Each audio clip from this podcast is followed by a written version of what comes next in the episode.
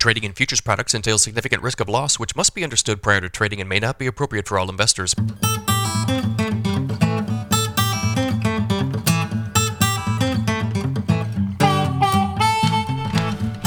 Good morning, everybody. It's Friday the 13th, 5.30 a.m. Central Time. Uh, grain markets are mixed to higher this morning. Brian Splitt, McKenzie, good morning. We had a USDA report yesterday. Lots of uh, fireworks, actually. Why don't we start there? So, USDA reduced its estimates of the 2023 U.S. corn and soybean crops yesterday. While the 2023 acreage numbers were left unchanged for both crops, the yield numbers were cut. The U.S. national corn uh, corn yield was pegged at 173 bushels per acre compared to 173.8 bushels per acre last month. The U.S. national average soybean yield was pegged at 49.6 bushels per acre compared to 50. 50.1 bushels per acre last month. Both markets rallied sharply following the report. This is very clearly part of the ongoing USDA conspiracy to screw the farmer out of money. Everybody was looking for this big insurance check, and now USDA gives you a friendly report when you need it the least, and uh, may very well be in the process of wiping out some of these insurance payments. Um, all joking aside, Brian, what's your read on the report? Uh, you know, 220 on beans is is snug. Uh, domestically, the world numbers are still quite adequate. Uh, I have a hard time being uh, mega friendly on corn with over 2 billion bushel carryout, uh, especially when the USDA still has, I believe it's 571 million bushels of, of total demand uh, that is in that balance sheet above and beyond last year. so I still think that even if we do see further reductions in, in production on corn, uh, there's a lot of demand that they can use to offset that. Um, but good reaction. Uh, you know, we were looking for some seasonal lows in beans. We had talked about that Wednesday on the premium stuff. And uh, the market actually bottomed very close to where it bottomed in 2013, which has been one of those analog years. So, uh, good uh, major outside bar higher on corn and beans. So, we got to get through five bucks to really get the technical buying going, uh, in addition to what we've seen in corn. My favorite way to look at uh, the supply and demand situation is stocks to use ratio. And I threw this chart together this morning if you guys are watching on YouTube. Um, so, given what we uh, were presented with yesterday, we've got a stocks to use ratio, United States at 14.7%. The last three years, when we saw these really high corn prices, your sixes, your sevens, your $8 cash, your stocks to use ratio was running 8 to 10%. And now we're talking closer to 15%. A 15% stocks to use ratio is very similar to what we saw in the say 2015 through 2019 timeframe. And as you guys know, that was not a good time frame. That was a time frame in which corn was very often in the threes. Your uh, highs would be in the, you know, just north of four dollars basically in that time frame. So this leads me to believe that that if this is correct, if this is the real stocks to use ratio, the rallies they're going to happen, but I think the days of of seeing six seven dollar corn may be over for a while. Does that make any sense? It does. Um, yeah, I mean, you think about what type of market the futures were trading when we were in those time frames. Uh, you know, like you said, uh, in the in the teens, and um, you know, we, we used to look for 420 to 450 as kind of our our yeah. opportunity to sell. So um, I, I, think it's important to realize we're in a bear market. We will get bear market rallies. Those bear market rallies will be sold, uh, and then when they when they stop going up. usually they drop rather precipitously and you get uh, a pretty quick uh, hard break. Now what's interesting and i don't have the same chart for soybeans i'm probably going to do that in one of the premium videos next week but uh, the soybean stocks to use ratio is still really tight in like the 5% neighborhood which is actually very close to where we've been the last two or three years where we had beans in the you know 13s 14s 15s whatever. If, if that's reality you know beans in the 12s should be like the lower end of the range. So there's there's kind of a divergence in corn fundamentals versus soybean fundamentals. But yeah, the report was bullish. Beans were up big. Uh, corn hasn't gotten through that five dollar mark yet. I suppose it could do it today. We're pretty close. Uh, we had some drought data out yesterday. USDA released weekly drought monitor data yesterday. Cooler temperatures and widespread precipitation improved drought conditions across the Corn Belt this week. Conditions improved throughout central and northern Minnesota, central Illinois, and northwestern Indiana. Drought conditions worsened across central and eastern Kentucky, along with the southwestern region of Ohio, conditions across the high plains were mostly unchanged this week. When we look at the percentage of U.S. areas experiencing drought, corn country 59%, soybeans 58%, winter wheat 49%, spring wheat 51%, and cattle country 46%. Still a drought. Um, there is a bunch of rain on the radar this morning. Uh, Mackenzie, you said you guys caught a whole bunch of rain. What yesterday? Yeah, about four and a half inches. so if you guys, you could see that the radar this morning. I mean, there's rain over South Dakota, Nebraska, parts of Iowa, Minnesota, Wisconsin, into Illinois. If you guys have some rainfall totals, uh, drop them in the YouTube comments here. I think harvest will be delayed in some areas, certainly because of this. It could help the river situation. Uh, not a ton of rain the next seven days following this. Brian, what are you hearing? Uh, river basis um, producers having problems with this? Yeah, I mean, I, I, think a lot of the producers that I've talked to recently just have not been excited about the cash basis that's being offered right now, and that's giving them incentive to, if they have the ability to uh, put grain in the bin. Um, there's carry in the market, so with the uh, the poor basis, uh, which typically, you know, if you could put the grain in the bin for a little bit, December becomes a period of time when we should start seeing things uh, strengthen up on the on the cash side as as far as that goes.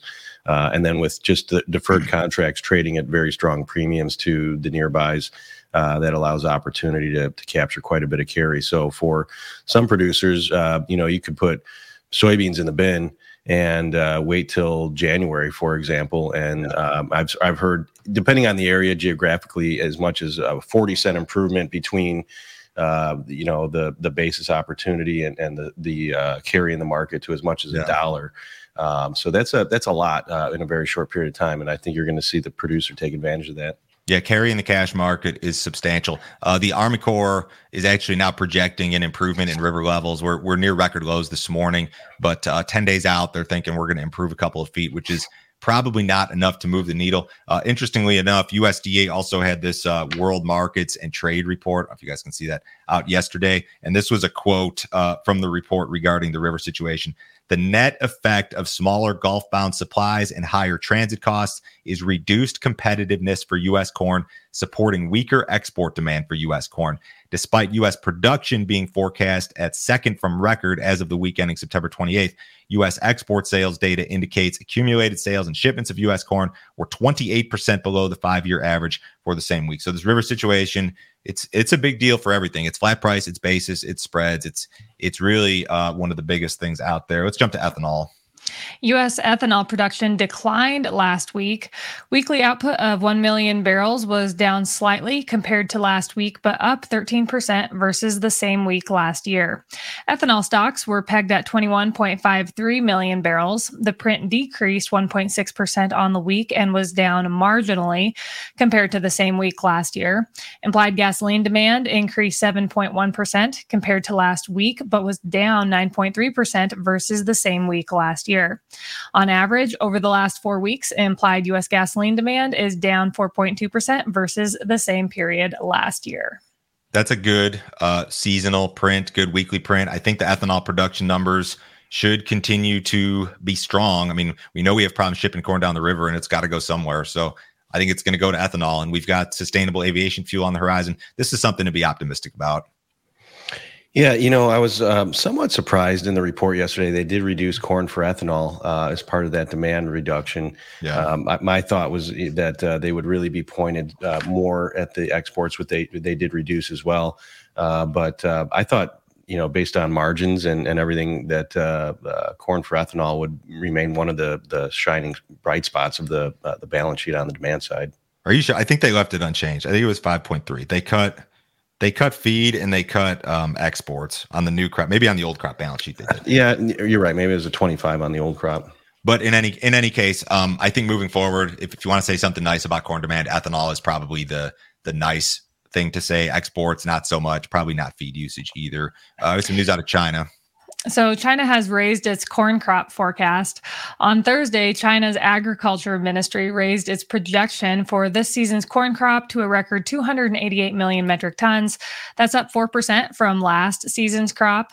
Rainfall is slowing soybean harvest in China's northeastern regions. However, yields are still expected to be better with higher protein and oil content. China's soybean production is forecast to reach 21.5 million metric tons this season, up 6 3.6% from last season. That's a big corn production number. That's 11 million metric tons larger than USDA's current estimate of the Chinese crop. Although USDA's office in Beijing raised its estimate, I think early, it was earlier this week we had that story. I think that they were up to mm-hmm. 280 maybe. So the uh, all those rains that everybody talked about, the flooding, apparently a non-issue. And This probably doesn't uh, help any. It, it doesn't induce any optimism regarding like China buying U.S. corn, right? Right. Uh, you know, that's been really big question in the market is how much China needs to buy. And, and if you're um, seeing their domestic production increase by that much, um, you know, if, if they're going to import 20 million tons or 30 million tons, we don't know yeah. what those numbers are, but uh, a jump of 11 domestically is a big bite out of that, uh, out of that total demand. That same USDA post in Beijing, I think they reduced the import estimate. They went from 23 down to 20. And uh, China's got like nothing on the books in terms of US corn uh, uh, business right now. So we'd love to see that improve. I just don't see a whole lot pointing to an improvement. USDA reported a flash sale of U.S. corn and soybeans on Thursday. U.S. exporters sold 124,545 metric tons of corn to Guatemala for delivery during the current marketing year. Exporters also sold 295,000 metric tons of soybeans to unknown destinations for delivery during the current marketing year. Do these numbers get you excited, Brian? Uh, the corn one, no. Um, the bean one, you know, if you get a couple days in a row where you string together a 300,000 type number, you're yeah. very quickly over a million tons. Um, we are at the time of year where we should typically see uh, quite a bit of, of export business from uh, from China and uh, also remember we're going to get to that period where we typically would see some kind of a, a weather market for South America coming up around the corner. Yeah. And a lot of times, as that concern grows, that you're going to see China uh, do more and more export business to kind of bridge that gap in between uh, the short term period and, and uh, Brazil's harvest. Yeah, that that uh, soybean sale, the 295, that's like twice what we've been seeing typically in these flash sales. We've been seeing the 120, the 130. So that's a good number. I hope we see more of it. Consumer inflation rose more than expected last month. The September CPI rose 0.4% on the month and 3.7% from a year ago. Analysts were predicting a monthly increase of 0.3% and a yearly gain of 3.6%. Shelter costs made up more than half of the price increase in September. Gasoline prices also contributed to gains with an increase of 2.1% from the prior month. As inflation remains stubbornly high, the Fed is expected to keep rates higher for longer. So we backed off. I mean, inflation CPI peaked at 9.1% uh, June of last year. We're down to 3.7. We've come up a little bit. People still don't believe the inflation numbers, and that's fine. But it seems like the situation has it's cooled off a little bit. I don't know if the CPI number is the biggest number every month in, in the macro markets anymore. Yeah, it's um like you said, it's cooled off. I, I saw a tweet on uh, on Twitter or X or whatever we call it now, um, and it was a, a graph that showed uh, you know the CPI, but they took out food, energy, shelter, and used cars. And it seems like the list of things they they take away uh, when they're looking at inflation just keeps getting longer. It used to be food and energy, now they throw in shelter, and, and now it's used cars. Uh, so th- I think the verbiage was the war on inflation is over. We won at very little cost. But yeah, when we take out all the stuff we actually need to live. Yeah. Uh, speaking of gas, crude oil's up sharply this morning. I'm not sure why I haven't seen the headlines. Uh, what did cattle do yesterday? Uh, they had a positive day. Feeder cattle futures closed an average of a buck thirty-five higher. Live cattle futures closed an average of ninety-four cents higher. Box be- box beef was mixed. Choice ended the day at 301.19. That was up ninety-one cents, and select ended the day at two seventy-five oh two. That was down twenty-eight cents.